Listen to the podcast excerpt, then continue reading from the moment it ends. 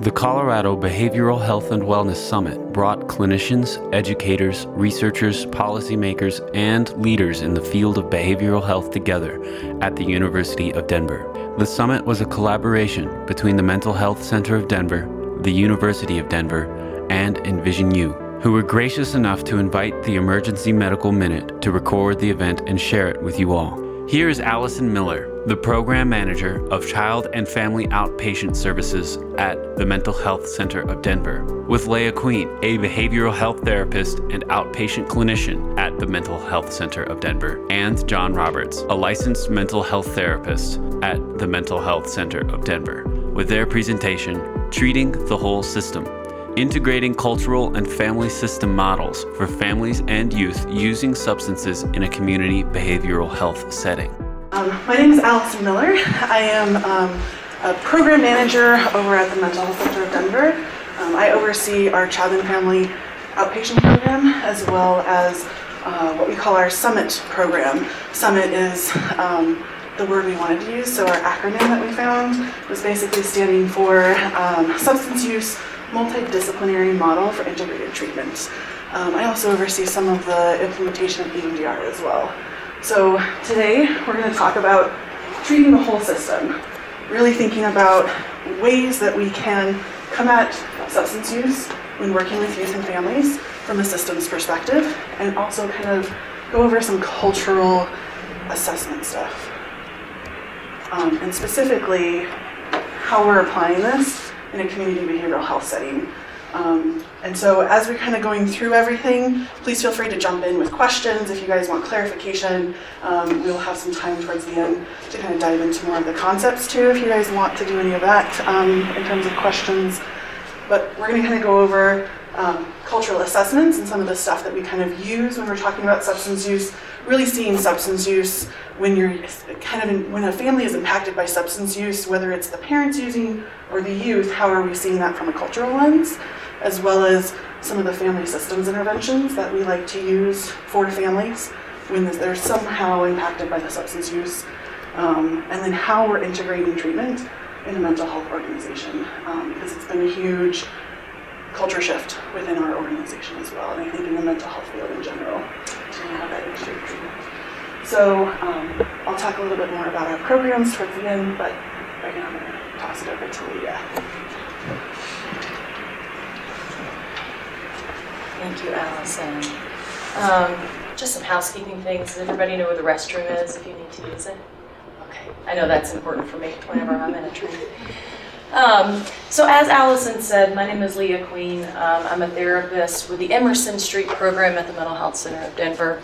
Um, my area of specialty is working with teens and young adults at the Emerson Street program, specifically um, teenagers age 15 to young adults up to age 26. Um, that's not the only population that I've worked with in my career. That's the focus as of right now. Um, I am a licensed marriage and family therapist and a licensed addiction counselor, and I've been providing uh, counseling in the field since 2007 in a variety of different settings. Um, what we're going to talk about a little bit today with culture um, is we're definitely going to be talking about teenagers, but we're also going to be talking about um, you know more families uh, that we see in community mental health, um, parents, you know the supports that we offer with them as well. I might have more to speak about from teenager and young adult lens, since that's the program that I work with right now. Um, let's see. So when I tell other clinicians um, that I work with teenagers, and not only that I work with teenagers, but that I love working with teenagers, I usually get puzzled. Yeah, puzzled look um, in response. Um, and I don't think it's only because you know I sometimes look like a teenager, um, but I think it's also because, in part, um, teenagers have the reputation of being moody and over dramatic. Um, I can relate to that because I have a similar reputation as well. Um, but either way, I think it's um, helpful for building rapport. Um, so in my work, um, you know, talking about yourself, coming to see a counselor maybe for the first time, um, and talking about your problems can be challenging for many different reasons, especially when it comes to talking about your culture. Because culture is a really personal and private part of your life. Um, and you want to make sure that that's received with sensitivity and validation, right? Um, and sometimes, as clinicians, we might not always know how to start the conversation, how to keep the conversation going, um, even throughout the different phases of uh, treatment beyond just the initial building rapport and intake part of the um, therapy.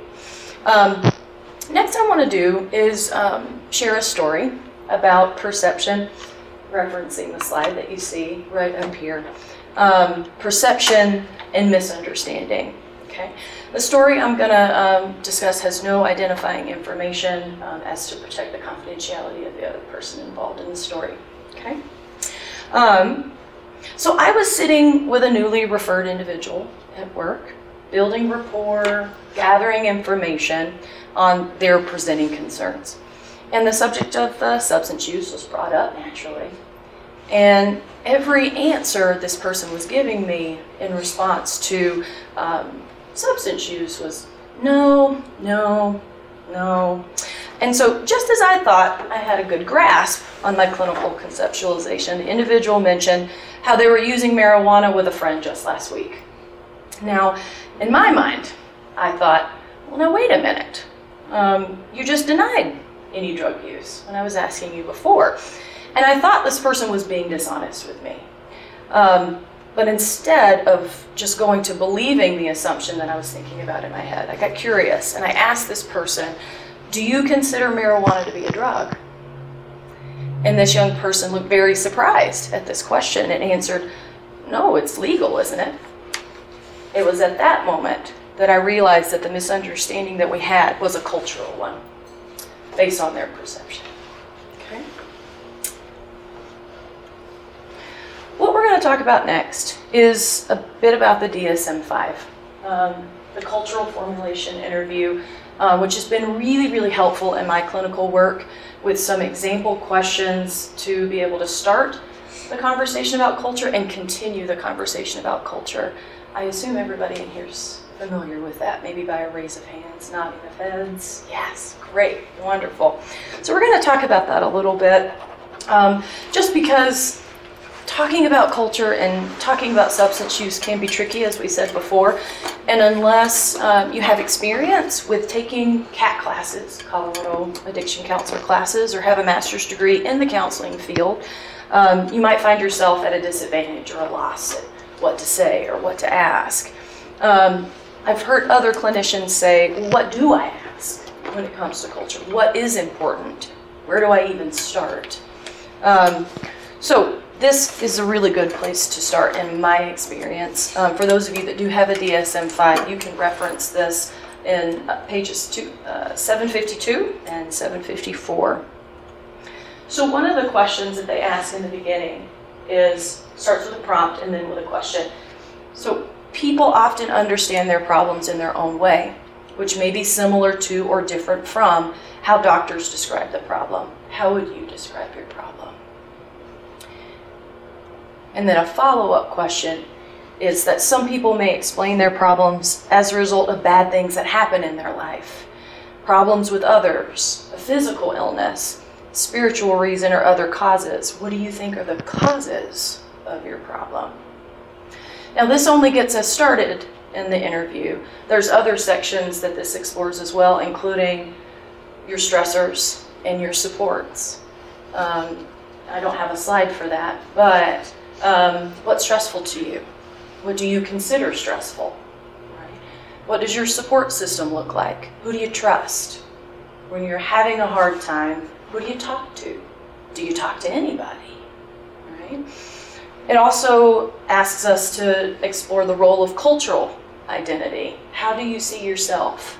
How do you see yourself in relationship to your family, to other people your age, to your problem, even? Self coping. How have you already been trying to manage or solve the problems that have brought you here today? What's been working? What's not been working? Where do I come in? Past help seeking. Who have you gone to before coming to me to try and get help? Who has been helpful? Who's been unhelpful? If you want to, share that story. Barriers to treatment, any case management needs, transportation, childcare, scheduling, um, school scheduling, right? Availability, all of that. And then the last part talks about your preferences. Um, I think all of these areas are important in their own way.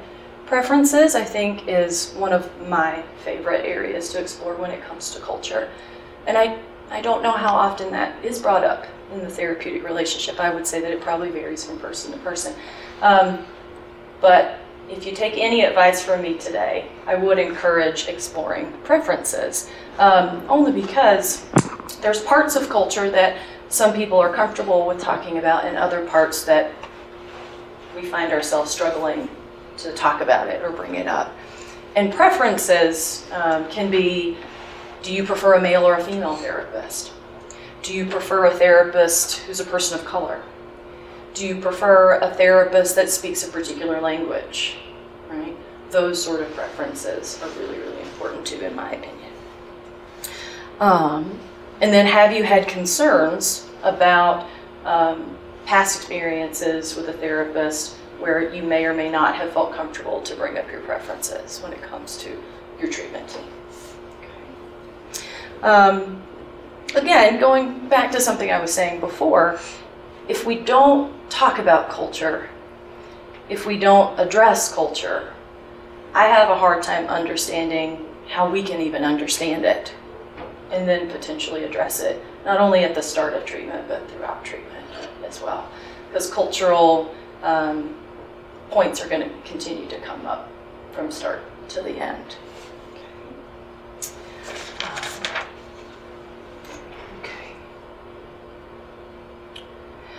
All right. So in this slide, talk a little bit more about the DSM 5 again, cultural concepts of distress. Okay.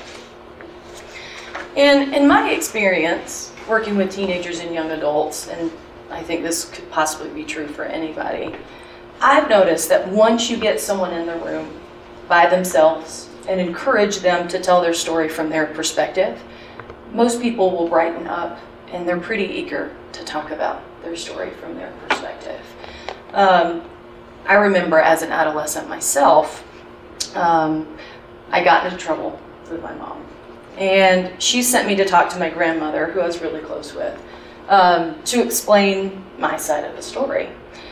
And as I was explaining, you know, myself, my grandmother, the loving woman that she was, um, she was very warm in her approach with me, which I really appreciated. Um, so as I was explaining myself and talking about what I did to try and avoid what got me into trouble, how I tried dealing with the aftermath when my mother found out, um, how I tried bringing my dad into the argument, um, to the here and the now, talking with my grandmother and asking for help. My grandmother very wisely, I think, responded with, I can see where you're coming from. That makes sense. Are you ready to fix this? But her giving me that space to give um, my perspective to that interaction was really important to me.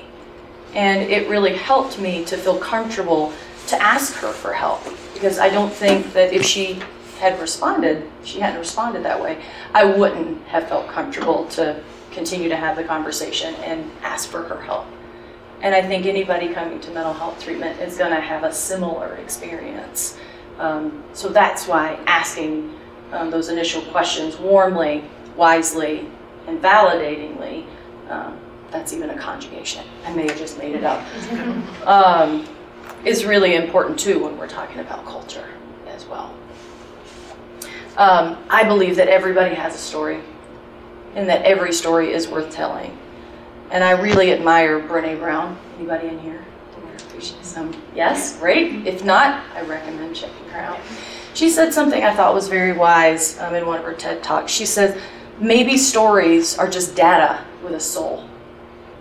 And I thought that was really enlightening for me because I think the same about culture. That's really important clinical information with a soul. Okay, so in talking about more about these three concepts and the cultural concepts of distress, um, there are two um, cultural syndromes that I'm going to reference. There's many more listed in the DSM-5 if you haven't had a chance to check that out. Um, but just for the purpose of this presentation, I'm going to reference two cultural syndromes. And in preparation for this, I tried really hard at learning the pronunciation. So I ask for your forgiveness in advance if I'm messing this up in my own anxiety today. Um, but the Kafung Shishaja, um, which translates to thinking too much in the Shona, uh, Shona of Zimbabwe. Has anybody read about that or heard about that? Really interesting information. Um, I give page numbers as well. So for your reference, DSM 5, um, pages 833 to 837 is where you can read about all the clinical syndromes that are listed in there. That is one of them. The second one is the Maladi Moun, which is translated to literally caused illness or scent sickness in Haitian communities where interpersonal envy and malice cause people to harm their enemies by sending illnesses such as psychosis, depression, social or academic failure. The assumption is that these illnesses may be caused by another's envy or hatred, and hatred perhaps, provoked by the victim's economic success, such as obtaining a new job or um, expensive purchase of some kind. Okay. Um, cultural idioms of distress refer to the ways that cultures express distress that may not involve specific symptoms or syndromes, but provide a collective and shared way of experiencing and talking about personal or social concerns. So, this is where we get information on the way people talk about these problems or how these symptoms might show outwardly, either to other people or to the person themselves. Um, in Kufungisisa, I'm so sorry, it is indicative of interpersonal and social difficulties. So, for example, marital problems, having no money to take care of your children, and so forth. Okay. With cultural explanations, um, Kufungisisa um, is sometimes explained as my heart is painful because I think too much. As an explanation, it is considered to be caused by anxiety, depression, and somatic problems. My heart is painful because I think too much. What a lovely way of explaining that, I think. Um, with Maladi Moun, the humanly caused illness or the scent sickness that I was referring to before, one person's gain is assumed to produce another person's loss. So visible success makes one vulnerable to attack. Um, someone who might be attractive, intelligent, wealthy, or is perceived, um, young children as well, perceived successful in some way is vulnerable to this illness in this culture. Okay. Now, here's the part of my presentation where I might lose some of you to boredom with statistics, so I apologize in advance. So, this is a um, clip that I got from the SAMHSA website. Um, unfortunately, it does not include um, stats for non binary or transgender individuals, um, so keep that in mind when reviewing this data. And it is from 2016, so there could be more updated data that's not included in this, too. Um, I thought this was just really interesting information to keep in mind for 2016. And it only addresses alcohol use, so it's excluding other drug use, so keep that in mind as well. Is that what's known at the time in the US is there's 88,000 alcohol related deaths per year that we know of. What is a standard drink? Stats on underage drinking, so the demographic between ages 12 to 20 to 20. 19.3 reported alcohol use, which in my mind I think that's pretty low considering the population that I work with, but that's reported. 12.1 reported binge drinking, 2.8 heavy drinking. And on the right, it breaks down the difference between binge drinking and heavy drinking, which we'll get to in just a minute. The cost of excessive alcohol use in the US in 2010, workplace productivity, um, 179 billion. Medical expenses, 28 billion. Criminal justice system, 25 billion. Motor vehicle collusion, 13 billion for the year. And then alcohol use ages 21 or older, 55.8% alcohol use in some capacity, 6.2% binge drinking, 6.6 heavy drinking.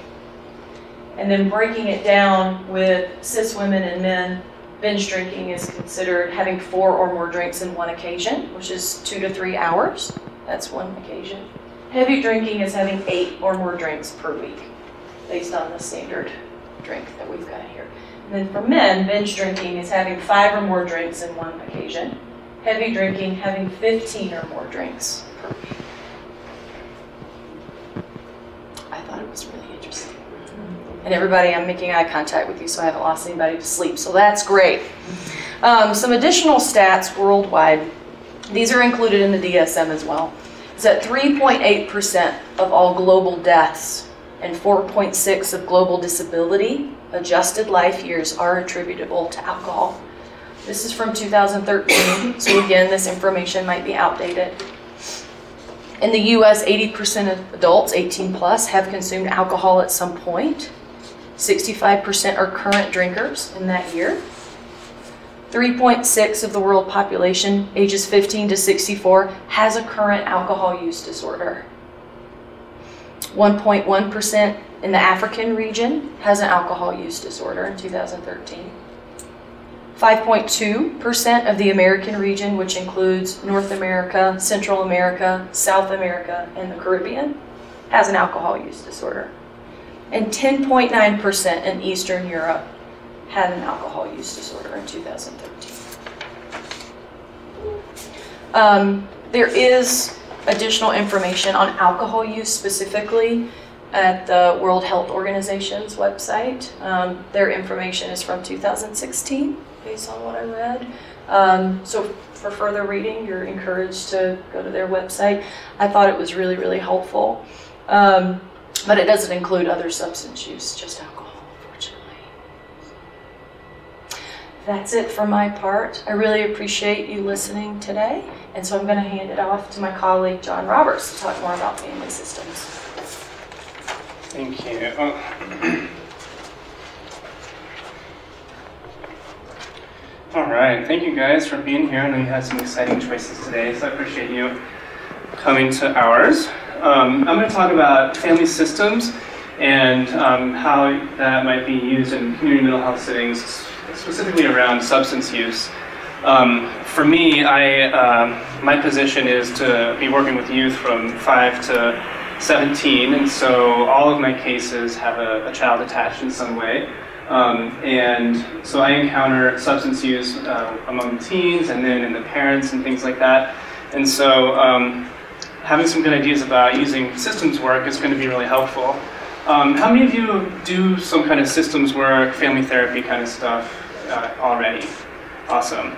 Um, and I, I, do think that uh, family systems is kind of underrepresented in the clinical world. Um, like all the different disciplines address family systems in some way, um, but it's really like out in the field where you get the, the most experience and training with it. Um, and so to kind of introduce some of these ideas, um, thinking about separating parental use from youth use and the impact on the family. Um, when you have a parent who's using, um, that's going to be really interfering with the attachment there Um, it's going to limit the available parenting skills that they have. Um, they're going to be preoccupied with um, using or recovering from use. And when it comes to co-occurring disorders, or um, on top of that, they're going to be dealing with whatever mental health condition is like wrapped up with the substance use. So if a person is depressed and drinking, then they're spending a lot of time like managing all that. Meanwhile, their child doesn't have uh, you know a secure attachment figure to turn to, and um, you're gonna see them you know blowing out of classrooms or something, and they're gonna wind up in our offices, um, usually you know labeled as like a, the identified person in the family. Um, so uh, with youth use, it's important to remember that you know um, experimenting with substances is pretty common for teenagers, but when you've been through um, the adversities that a lot of our community mental health families go through, um, it has a different uh, meaning to it. You know, there's a lot of comfort and relief that use brings to you when you're um, when you grow up in a in a disadvantaged system like that. Um, so for youth, um, it can be kind of hard to manage substances because they haven't had the time yet to experience a lot of the more severe symptoms. Uh, they don't have like the body problems or the legal problems sometimes, um, although that certainly does come up. Uh, but they just they're not hurt by it yet. Whereas the older crowd do. They do have liver problems and other health conditions. Um, and then it can be a little easier to help youth because they're not so entrenched in it and they're so malleable and um, just fresh. They're young kids, you know, like so uh, they can let go of stuff more easily. Um, I'm going to talk about three main uh, ideas and family systems here. We're going to start with genograms, I'm going to talk about triangles, and then end up with attachment interventions. So hopefully I'm going to start big with the genogram, go to triangles, and then uh, attachment interventions. Um, so these are pretty important areas, pretty uh, standard family systems uh, concepts to be comfortable with. So genograms are a very popular family therapy tool. Um, a lot of individual models will teach genograms, um, and it's a super helpful way for us to kind of map out what's going on in a family. Um, I do a genogram with every family that I see. I, I don't necessarily do a, like a therapeutic genogram with them because it is so cognitive, and a lot of the work that we need to do is more experiential, and so um, the cognitive stuff is sometimes gets people they're talking about a problem rather than like being in it and modifying a problem. Um, so this helps me not lose track. Um, even if you're trained in an individual model, you're going to be spending a lot of time listening to stories about people's relationships and the different cousins and siblings and family members and steps and half siblings and all this stuff. And it can immediately overwhelm you if you don't have it mapped out. Um, so you can find the standard genogram symbols online. You can just Google genogram symbols. It'll show you a bunch of different ones. Um, squares for male, circles for female. Um, and with uh, substance use and health conditions, they have these shaded um, styles here. I like to remember it like the, if you shade across the bottom, it's like a glass of alcohol or something. And then if you shade vertically, it's uh, mental health or physical health condition. I like to remember that like bipolar or something like that, where the mental health is more side to side and the substance use is up in, or uh, horizontal. Um, so when you're writing, making your genogram, a helpful tip is write the age in the upper left corner so you have room for these shading. Um, the darker you shade it, the more severe it is. Um, and then, like when you're starting out using genograms, um, they can get really like sprawling and cumbersome sometimes. Um, and you have like the lines get squiggly because you didn't leave enough room, and that's all fine. And the more comfortable you get with it, the more you can like map it out a little bit in conversation about, oh, this guy's got six siblings, so I better draw a long line here, um, and four dads, so I better draw like a tall line here, so I can get all the dad lines in. Uh, and one way to really help simplify it is starting with the identified person and then uh, webbing it out from there and making sure the symbols for the, the most pertinent people are larger. Um, so when you're when you're physically making the genogram, um, it can help to just use your intuition on who the most important people are, and like the cousins and you know steps on my dad's side who comes over every other weekend. You draw those like smaller and like kind of higher up, um, and so it kind of really pops like the a big part of a person's life and who their important um, relational figures are. So uh, this is one way to where you can start to see the generational patterns of substance use and mental health. So even if you don't find addiction per se in the other generations, you're often going to find addictive-like behaviors um, that are similar to the person who are using. So it could be process addiction stuff like gambling or shopping or something like that. It's surprising how many people go to casinos, um, but if we're not asking that question, we might not discover that.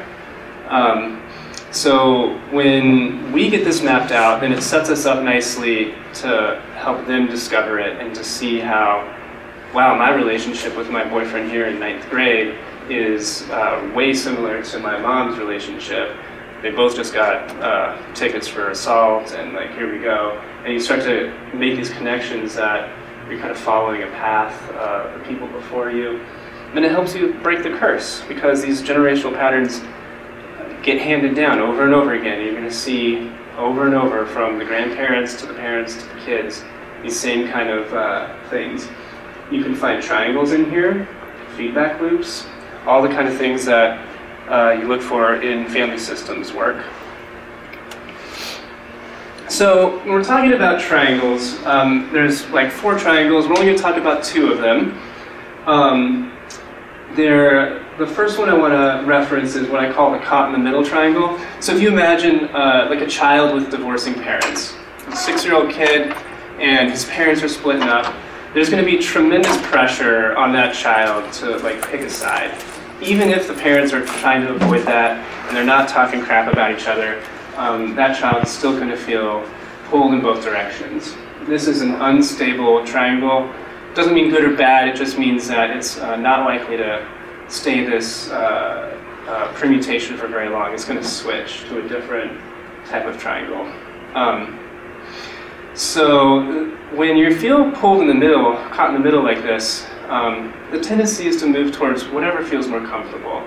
So this child with their divorcing parents, they're going to want to pick the house that they feel more comfortable in, whatever that means. If there's less rules or more connection or something like that, that's just naturally going to happen. So they're going to not stay stuck in the middle, and they're going to pick a side.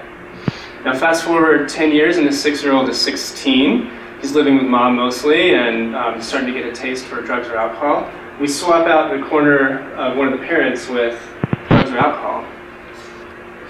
And maybe he's gotten in trouble or something, or suspended or whatever, and it hits the radar for mom, and um, she has to deal with this problem of uh, substance use. Um, the what I see a lot is this parent is going to disparage the substance, and they're going to talk a lot of crap about that, just like they would the divorced partner 10 years earlier and they're going to say like you're poisoning yourself you're throwing away your potential like don't you see you're going to get in trouble? Like you've got your whole life ahead of you and, they start talking so much uh, crap about the substance that now this kid is caught in the middle between his substance and his family member. And which one are we going to choose? We're going to choose the one that's more comfortable. And so you end up driving your family member away and they're going to uh, fuse up and align more with that substance because that's comfortable. There's no judgment there. It's instant relief. Um, you can change your feeling. Uh, whatever the thing is that you're disowned, that insecurity, whatever the uh, trauma is that you're carrying, you can just drown that in alcohol or whatever substance. Um, nobody's nagging at you. And so this is going to lead to the uh, common enemy triangle where uh, they're overly fused with that substance. So to, to balance this, what we want to do as therapists is to try to um, steer them into the different triangle. This is where uh, this is extremely hard to do uh, when you see your loved one um, falling down an addiction hole. Uh, but it's important to try to help that family member to remain maintain some kind of like neutral position around the, the substance. And I don't mean like um, enabling or anything or uh, looking the other way, but to just not talk so much shit about it so that they can uh, focus on bonding with that family member. And so what it would do is reestablish that caught in the middle triangle, but in this case, um, the comfort is much stronger on the family member side. And so you can um, start to join with your substance using family member against the addiction. And now the drug or alcohol is the common enemy, and you guys are in this together. Um, so using these uh, triangle ideas can be a helpful way to organize your interventions. Um, like thinking in threes is a really good way of getting started with family systems work. Um, and remembering how this is a stable triangle. When, uh, when I feel tight and bonded with something, someone, and there's this third thing that we're both against, like we can stick with that forever. Um, I'm not caught in the middle. I got my buddy, and um, that thing is the enemy, and we got to work with it. Um, some models that do this a lot are like like narrative models, where you like externalize a problem, and so you take it out of like the person's personality and put it more like um, uh, in the world, like given a name or something like that. Uh, internal family systems does this a lot. Um, so keeping these uh, triangle ideas in mind. Um, so uh, any questions on triangles so far, or genograms that you guys are uh, tossing around? Okay. With the triangles, the genogram I get in the sense that you're kind of building up from the beginning. When- you're putting something like this, and this one through like longitudinally, is this like a forever model? Is this a six-month model? You know, how does this really play out in reality? Um, do you mean like in the like as a clinical intervention, or as like in the narrative of a person's life? I'm thinking more in terms of a clinical intervention. So if you, you're kind of focusing on a triangle type model, like you, essentially said, um, you know, the, the you get to a point where the family members are bonded against the drugs, and like that's forever. But just, I mean, that was essentially what I Mhm. heard you say. But what does that look like in a therapeutic setting? Is this, Mm-hmm. does that make sense? Yeah, so, um, you know, you can have more than one person in the room ideally. Um, a lot of my work is dyads with a parent and a, and a child or teen. Um, and so, like, you, if you have this, if this is your map and you're thinking um, the uh, parent is too much against this drug and they're losing their family member, my interventions are going to be around trying to warm up that relationship between the two of them. I'm gonna put less energy on the substance. I might say like, like yeah, this is bad, but let's focus on you two right now because that's this is how you guys are gonna get through this. And um, you know, some of the models are uh, like a structural model would be if the um, the family members are too disengaged, like this teen is in their room all the time. Then my interventions are going to be around trying to get them out of the room and doing joint activities and stuff like that. And who knows how long that takes. Um, sometimes these patterns are pretty entrenched and it takes a long time, um, especially if the parent is dealing with their own mental health or substance use too.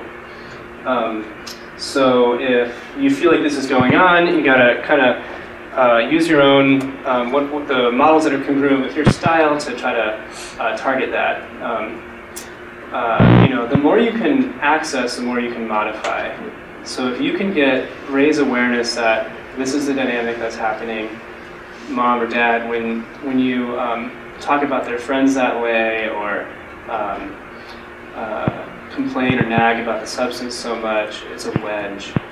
Your person's getting further away from you, not closer. And you help raise that awareness. This is where that experiential piece comes in so much. So you can might be able to elicit that kind of statement from the the youth, for example. Is like, I feel like you're nagging, or you, you try to um, get them to say it in a, with some vulnerability. In a second, when we talk about attachment methods, that's a big part of it. Um, so, uh, getting them to say this, uh, like, I feel more bonded to you when X, Y, or Z. Or like, I know I tell you to leave me alone, but I do like it when you kind of stick with it. You ask me like a few more times. Um, and the parent to say, it helps me when you when I ask you what's wrong and you you say something. It helps me. I, I miss you when you're quiet. Um, and you try to get those kind of um, statements put together. Um, it can really help. Does that answer your question? Exactly, yeah, just kind of Mhm. what does it look like to, to do that? Once they're jamming on this, like uh, we can kind of get out of the way, and they're going to figure out, like, sp- like culturally, for example, um, they're going to figure out some ways to get through it uh, that we might not expect. So like if they have a, a spiritual like view of the problem or something, and they end up getting linked in more with a spiritual community, um, that can be like something that we might not think about if we're not uh, you know aligned that way. Um, so uh, you know really trusting the process that people when when our arm gets cut, our body knows how to heal that, and when our relationships are hurt, there's a healing factor in us that knows how to like redo that. And so our job is to sort of jumpstart that process and get out of the way and kind of let it happen. A lot of family systems work is, you know, like stirring the pot and then letting go and letting what they're doing come alive in the room. Um, okay. All right, so the last part of what I'm going to talk about is addiction as an attachment disorder. So this hopefully kind of just shows you the flow of what happens, um, how uh, addiction emerges in this way. Um, there's a really great TED talk by Johann Hari about um, uh, addiction as a bonding problem, um, and a lot of the family system stuff is uh, going this way. So we start out with some sort of adverse background. We end up with these insecure attachment styles, and we have this maladaptive bonding thing. We become teenagers, and we start experimenting, and we end up with um, maybe trauma and some substance use going on. and so when you're focusing on the attachment issue, you're mostly doing this in dyads. There's a lot of different models out there. There's emotionally focused therapy, attachment-based family therapy, parent-child interaction therapy for the little ones, TheraPlay, and they all pretty much address the same type of stuff. Uh, the goal ultimately is to restructure the bond between the substance user, the, the identified patient, and their attachment figure. For substance users, what they're doing is they're turning away from their flesh and blood relationships and towards a substance when they're in distress. Um, and so we're trying to help them learn to turn towards their partner and to trust that they're not going to get met with like criticism and things like that. We're helping the criticizer soften so that they can be more available to the person.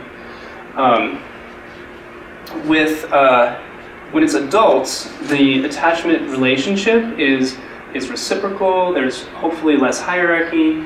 Um, I can express my insecurity to you and you to me, and it's fair.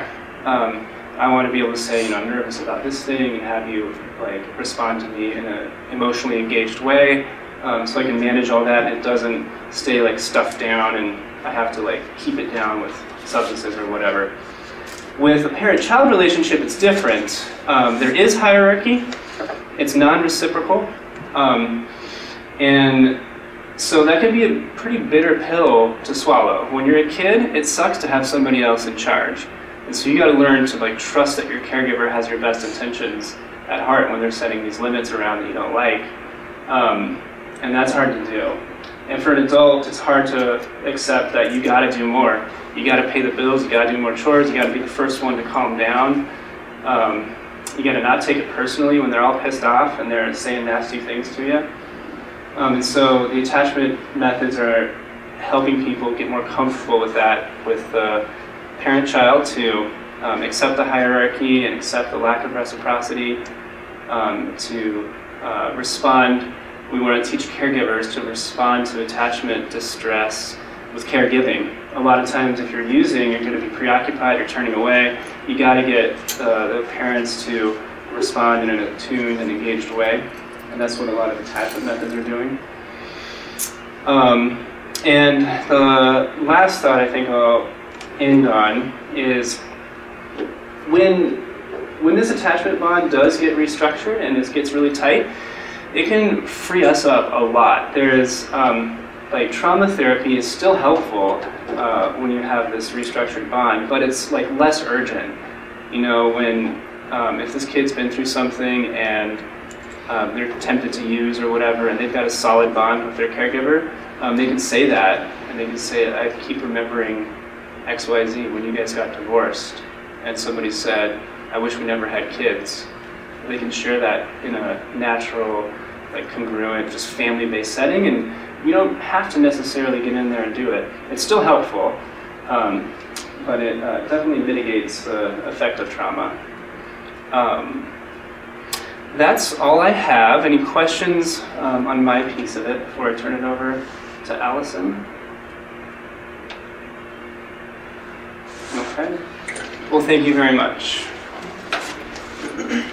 Thanks. So, um, as I said earlier, my name is Allison Miller. Um, I'm a licensed clinical social worker and a licensed addiction counselor. And what I kind of wanted to talk about is more of how we're applying some of this stuff in a community mental health setting. Um, specifically, we work with Medicaid populations through the Mental Health Center of Denver.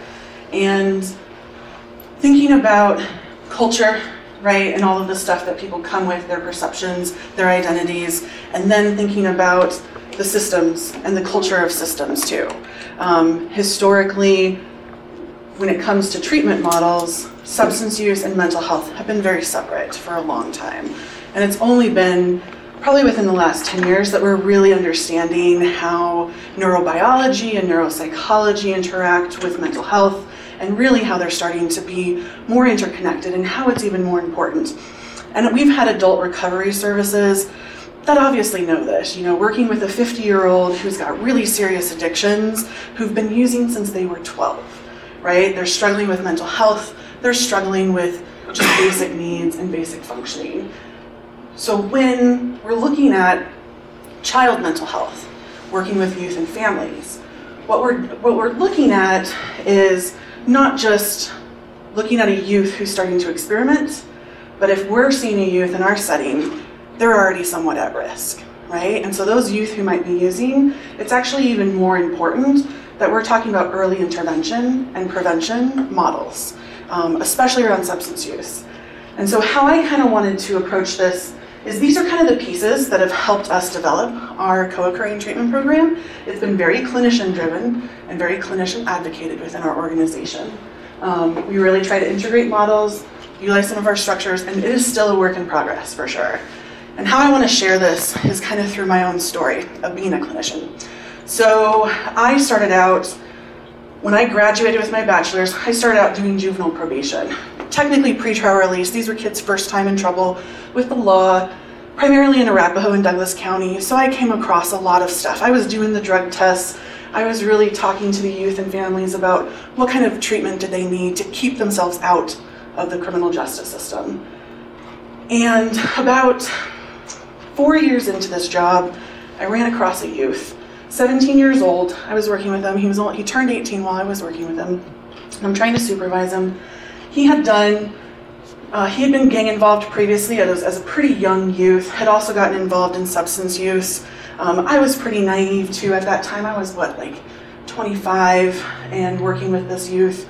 He had gone to DYC during his Department of Youth Corrections time, which is where you're committed to the state for zero to two years, he had been diagnosed with uh, throat cancer. So DYC was like, no, we can't handle this. We're going to release him, send him home. He got, he got treatment, went into remission. I ran across him because he picked up a new charge. So he didn't have any involvement at that point, so he came to us. And through his supervision, I worked with him. He was able to get his GED, he had a full time job, he was being very successful, but the one thing that kept coming up was his drug test came up positive for POTS over and over again. Sometimes he would quit for a while, the numbers would go down, but it would always pop right back up. And I was kind of done with that system because at one point when he got sentenced, they put him back in DYC. And I was like, no, that's it. I'm done. He was a kid who had experienced a lot of trauma. I saw that. I was like, I need to address that underlying trauma. And so I went back to school, became a therapist, and through that process, I focused specifically on trauma and how to address things like uh, how to address things like child abuse and neglect, and really try to prevent even people going into substances. Fast forward a few years, I've done time in residential, did home-based therapy. I ended up in MHC, outpatient therapist, and through that, I was able to dive into all of that trauma work and I loved it. I really liked being able to work with people through their long process, um, especially youth, and I just absolutely adored it. However, um, one of my coworkers started the champion of substance use treatment. There were eight of us on the team of outpatient clinicians, and she was our only adult therapist that had dual licensure. she also came from um, the DUI model. Like she used to do DUI groups and stuff like that. So she very much knew about substance use treatment. And so she would come to me and say, Hey, I think you should get your addiction counseling license. I was like, No way. No way. I'm not going to touch it. I'm here for mental health. And that's a culture within the mental health system that is still really present and is a really huge barrier to get through. And it took a, an assistant program manager and a grant to get me trained in my addiction counseling license. So they came to me and said, okay, well, so we really want you to get your addiction counseling license and we're gonna pay for it. And I was like, awesome, that is great. That's another little couple of letters behind my name that I can use on my resume, right? That'll get me work in the future. And I started to take the classes, and oh man, pharmacology grabbed me. I'm kind of a nerd for science. The neurobiology, the neuropsychology, really liked that. I had already learned about attachment and trauma, and I got the neurobiology around that. But then you add substances to it, and it blew my mind away. Um, and I became a strong advocate for this co occurring treatment. So I started to engage in the organizational stuff that was happening that this other clinician had kind of started. So, you know, through our organization, we have, like I said, we have adult recovery services, and they are very well versed in this stuff. They've been doing it for a long time. So our child and family department started to collaborate with them around how can we create a culture shift within our organization. We're talking about an organization of 800 people, 800 employees, pretty significant amounts of culture shift, right? Especially within child and family, which is also why I say work in progress, because it is still a work in progress. And so started going to these meetings after, let's see, so probably three years. I had gotten my licensure, I had done all the training, and I had been going to these meetings for about three years. And we rolled out a five minute online training around how we want to address substance use, and specifically someone who might show up at our, at our door under the influence. Instead of sending them away, saying, you're intoxicated, get out of here, right? How can we engage and actually keep them engaged in treatment? A five minute training video after two and a half, three years, right? It was a success. We were really excited, but then every single person in the organization got that five minute training. So whether you were an IT specialist, whether you were a direct care person, whether you worked in our development department, you get this five minute training. Um, another year later, we got a two hour training for our direct care staff around just our treatment model. John um, referenced Johann Hari's TED Talk. The TED Talk specifically is called Everything You Think You Know About Addiction is Wrong. And he really talks about how it's a bonding disorder. Like you are not bonded, and the only thing that you're going to bond to is substances when you don't have those good relationships in your life. So we started showing this video to every one of our direct care staff. It's been going on for about two years now, and it's starting to make a culture shift. But one of the things that was still really present, Lee and I have been doing this co-occurring, co-occurring treatment. I'm going to put that in quotes because, like, it was a group of four of us who met once a month, every other month, and just did consultation with one another. We were always there to support our colleagues, willing to offer trainings, um, but no one ever used us, right? It was just never there. And so we, over time, as an organization, specifically our outpatient program, the previous program manager, really actually started to recruit people from our adult recovery services who they kind of already got this CAC training really, really quickly because they were in that stuff. So I think now on our team that when I started seven years ago to now, we've gone from eight clinicians to 17 over two sites. So pretty big growth in our outpatient program. And I would say at least six of them came from the adult recovery side, and they all have co-occurring uh, uh, dual licensure. And so we've been able to grow capacity for addressing this co-occurring substance use. The other thing our organization started to do, I think before I started, was give people a differential for that training. Like you got a little bit of extra money if you had a LAC or a CAC. Um, that was really important for retention, for getting people interested in doing this, right? And so it then took let's see, so five years through, we just last year got it on our strategic plan through our board and our executive managers that child and family was going to have a co-occurring treatment program. And you know, the the factor that really pushed it to that point was that Arapahoe House closed. Who knows what Arapahoe House is? I see a lot of head nods, right? Um, Arapahoe House closed, and that meant that there were no more adolescent treatment programs readily available in the Denver community that easily took Medicaid clients that worked with those co occurring disorders. And so the company saw it as a business model, right? Like this is a way that we can keep making money and we can expand our services and get referrals from other sources. So after all of those years of every time someone would say, from a clinician's point of view, what do you think the community needs? Every single time I said substance use treatment. I need substance use treatment. We need something. We need a champion at that level.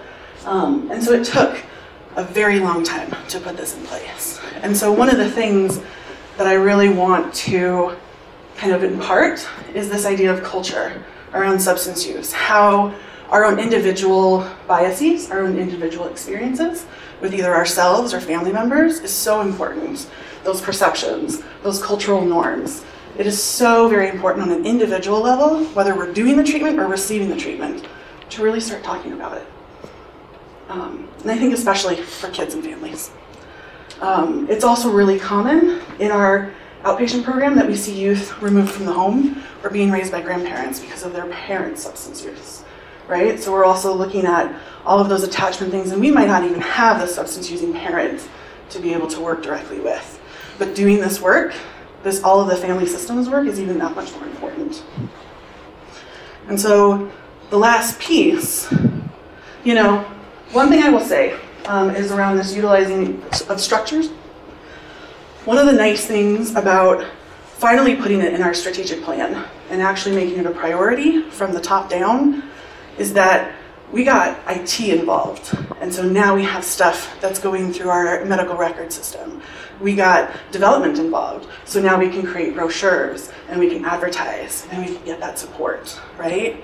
Um, I mean, that's why I'm even here to begin with. If someone said, hey, you're running this program now, do you guys want to do a presentation, right? Never would have had this opportunity had we not been there. And so to really have champions on the top as well as the bottom to kind of support this model, I think is really important. Out of curiosity, does anyone here work in community mental health? Yeah. You're Lone Ranger. Yeah. uh, I'm a supervisor at All Health Network, and we're doing the same thing agency-wide, with Mm-hmm. trying to do away with the siloing of mental health. yeah. And it's a really huge culture shift. Yeah. It's a huge culture shift. And it has really taken our organization supporting people to be trained, supporting. So, one of the biggest barriers for those that don't work in community mental health is that when you're working in community mental health with Medicaid, you have expectations on you as a clinician for how much time you have to spend with clients and how fast your documentation has to get in. And those two barriers, plus our caseloads, can be really cumbersome when you're asking a clinician to try to champion something like this. It's really difficult. And so I was really privileged to work for a team that prioritized child mental health in a different way. We keep our caseloads at 40 because we make people come in every week. We're not going to let you go a month without treatment because we want you to come in every single week. And we're only going to treat you for this period of time. We try to limit how much time they're in treatment by doing those really fast, easy, like quick interventions that are more intense. Things like EMDR is something that we're trying to roll out because we know that it's effective for getting the treatment done faster, right? So, because of our treatment model and our outpatient program, we were able to keep caseloads down. The other thing is that we had program managers and directors that really supported staff maybe not hitting those numbers because they were doing other things. I will tell you, I've worked for community mental health for seven years. I have never hit those numbers. I have never been perfect on my consumer service hours or my timely documentation. It has been a struggle, but I have been championing a lot of different things. I go to those things, I do trainings because that diversifies what I do and it's a passion that I have. And I had a program manager who was supportive of it. And then organizationally, we had structures set up so that we paid for people to get their licensure if they made a commitment to our organization to work for a certain period of time. So after I got my license, I still had another year that I had to work there or pay all the money back that I that they had spent on me. And that was true, and that's true across the board. Uh, when you're getting that training through our organization, is that we have those expectations in place. Um, and if it weren't for that, I never ever would have gotten my LAC if it were not for my organization saying I would pay for this. And so those structures, I think, are really important to try to get those champions around it to really integrate those models, um, to really support people in training. So, our summit program, maybe, there we go. Um, so, it's, summit. We liked the idea of the word summit, right? Like, there's a lot of imageries that come up when you think about summiting mountains. And so, we really wanted to use that word. So, we came up with that it stands for substance use multidisciplinary model for integrated treatment. We're integrating treatment, we're using LACs, we're using LMFTs, we're using LCSWs, LPCs, psychologists, psychiatrists. We had to get our psychiatry on board. That was a big shift for them too. I, and actually, just a, small antidote. I, I, so I work and do this stuff all the time, and I actually had a youth who was doing some pretty high risk substance use, and the psychiatrist just told me, I think we need to go to Denver STEP program. And I was like, no, we can do this here. And so it was a huge shift for people to really think that mental health organizations can do substance use treatments. Um, and so we have CAC and LAC staff. We have probably 14 now on our team. Emerson Street, every single one of them um, that Leah comes from are all duly licensed. So every youth that goes to that program, 15 to 26, is getting that specialization. For our outpatient program, we have about six or seven people out of a 17 person team that can do that. We have a couple school based clinicians, and we're getting some more people trained, right? So we're constantly having these conversations about who can we get services, like who can we get trained in these specializations. Um, we are also, with the help of our IT department and our medical record department, we were able to implement screening across the board. So anyone ages 9 to 26, right, to your guys' program, 9 through 26 gets the CRAFFT. So the CRAFFT is a tool that I gave you guys. It's through, it's a free public health model. It's through the SBIRT model. Um, SBIRT stands for Screening, Brief Interventions, and Early Treatment. It was designed by NAMI? I can't remember, one of the national organizations. I think it's, I can't remember. NIDA? NIDA maybe? One of the, the one of the big national organizations. Um, but they put out a public health model about 10 years ago to train doctors, to train medical staff, nurses, anyone in the healthcare field who might run across a youth using substances to try to screen for potential substance use disorders. So the screen you guys got is the screen that's been put out there. Um, it's been updated, it is validated research wise for 11 to 18 years old. We use it in a broader age range. Um, there, and it's all free information. The SBIRT model, the CRAFFT, this is all free public information that anyone can learn about, anyone can access, and anyone can train on. All of the information is completely free. And so the CRAFFT allows us to screen for potentials. The thing that our medical record department decided to help us with is we were like, okay, program managers and clinicians make sure that this CRAFFT is done for everyone 9 to 26 years old for our child and family departments. And it's up to managers to make sure their staff are doing it. And then the IT department said, okay, so we're going to put it in the medical record, and then we're going to do this fun little programming where every time someone is at risk or scores high enough, we're going to shoot an email to your team and let you know that this youth is potentially at risk. So we get that email, and then we make contact with that clinician. We do the outreach, we do the support. Um, IT does a lot of the support for us. It's normally through email. And this was also after we went around to every single one of our teams and did training on who our, who our treatment team is, what we do, what we offer, all of that stuff. So we really had to do this to even start the conversation with folks. Because time and time again, I have talked to clinicians who don't want to address substance use with youth and families. They don't want to, for whether it's personal reasons or their own biases, or it's just something that they don't think they have training in. They don't want to talk about it. They work in child mental health for a reason. So that was a huge piece. Um, and then the integrative treatment approaches. Um, we have very well-trained staff. Um, you guys are you guys have heard from two of them. You know, we have a variety of training, of background, and I think that's been really helpful to be able to be very eclectic in our approaches depending on what the presentation is. And so, this is what we do. Our team gets notified, and these are all of the things that we can offer to someone. So when we reach out, we say, What do you need? As a clinician who doesn't do this, what do you need? And so, really, it starts with consultation, collaboration, and training. We have a huge list of requests for training. People want to know about vaping. People want to know about marijuana. They want to know how to have a conversation with someone who's under the influence in their office. Right? Those are the things that everyone runs across that most people don't feel very comfortable being able to address. We also can do adjunct services. So let's say you've been working with someone for a number, like let's say a year, and, they, and the youth starts using substances, and you just want them to come in, maybe do a psychoeducate about pharmacology and what it's doing. Maybe they want someone to start family therapy, right? So we can do those adjuncts. We can also take over the entire case if we need to, as well as being able to assess for some of that higher level of care and then help out with those referral sources. And so that's what our team does. It has taken, so I've been at MHC for almost seven years. We rolled all of this out June 1st of this year. So it took a long time to really get this up and running and to get all of these pieces of our organization really on board for this.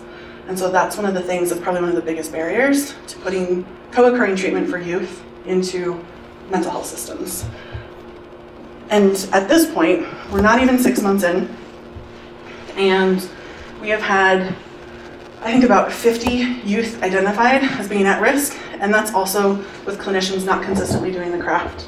Because our IT systems are still kind of lacking in that they don't get like reminders automatically, and it's really up to managers to make sure that they're um, reviewing documentation enough that they're catching that piece. So not only do I have to have managers being on top of it, I have to have clinicians on top of it too, right? They have to both be on board. And so that's been a huge piece. Um, so we've already identified 50 youth, and that's even not everyone has gotten the CRAFFT, right? So one of the things that is very clear to me when I look at that data is that this is a need. Youth are using, they all have diagnoses of depression, anxiety, ADHD, trauma. We have budding co occurring disorders that can easily flourish into adulthood. And so that's really where it's about prevention and early intervention. And so, really, um, I've been very excited because now that I bug people all the time with those emails, right? Because I'm the one that funnels it. I am the one that gets that email that says the CRAFFT scored were high. And so I get to bug every single one of the clinicians in the department. Hey, what do you need? What do you need? What do you need? Luckily, I have IT stuff that I can type like four things into my keyboard and send an email and it's done with like a nice little paragraph, right? So I have a lot of technology that supports me being able to do that pretty easily. And now we're finally getting requests for consultation and training. And now we're finally getting people to engage in this process. But it's taken a long time. So I hope you all get to be champions after today. That's my one passion and one request is that hopefully you guys all kind of see that need for that connection. So that's where I'm at. Um, I don't think I have anything else. Do you guys have questions at all about our process, our program, what we do? I have a question. Sure. So I love looking at like hindsight. Um, is there anything you would have done differently or wish you would have pushed in a different way to make this happen sooner? Um, or was it something that culturally you needed to wait? That's a good question. Um, you know, I was a clinician for a majority of that time.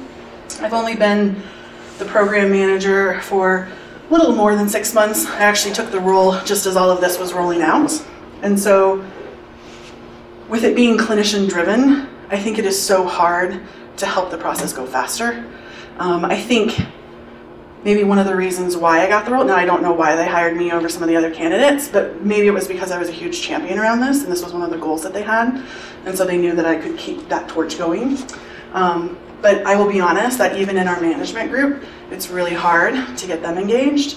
So I think if I had to do anything different, I would be more annoying and bringing it up more and more and keep talking about it more and more. Um, I would bring it up every single month in our managers meeting. I, I like that question because now I'm like thinking about what I can do to keep it going. Um, and so I think that's a big chunk of it is just not being afraid to be vocal about what you see as a need in a community. I think that's probably it. Yeah, maybe pushing it harder as a clinician, being a little bit more annoying about it. But you know, I, I feel like I was given a lot of slack, so to say, around those expectations as a clinician um, to be able to still do the pieces of it that I did. So, yeah, that was a good question. Thank you. Any other questions? No? Okay. Well, thank you guys. Thank you. I really appreciate you guys taking the time to listen. If you enjoy the Emergency Medical Minute, please help us out by rating us on iTunes. For more free medical education, follow us on Facebook, Instagram, or Twitter.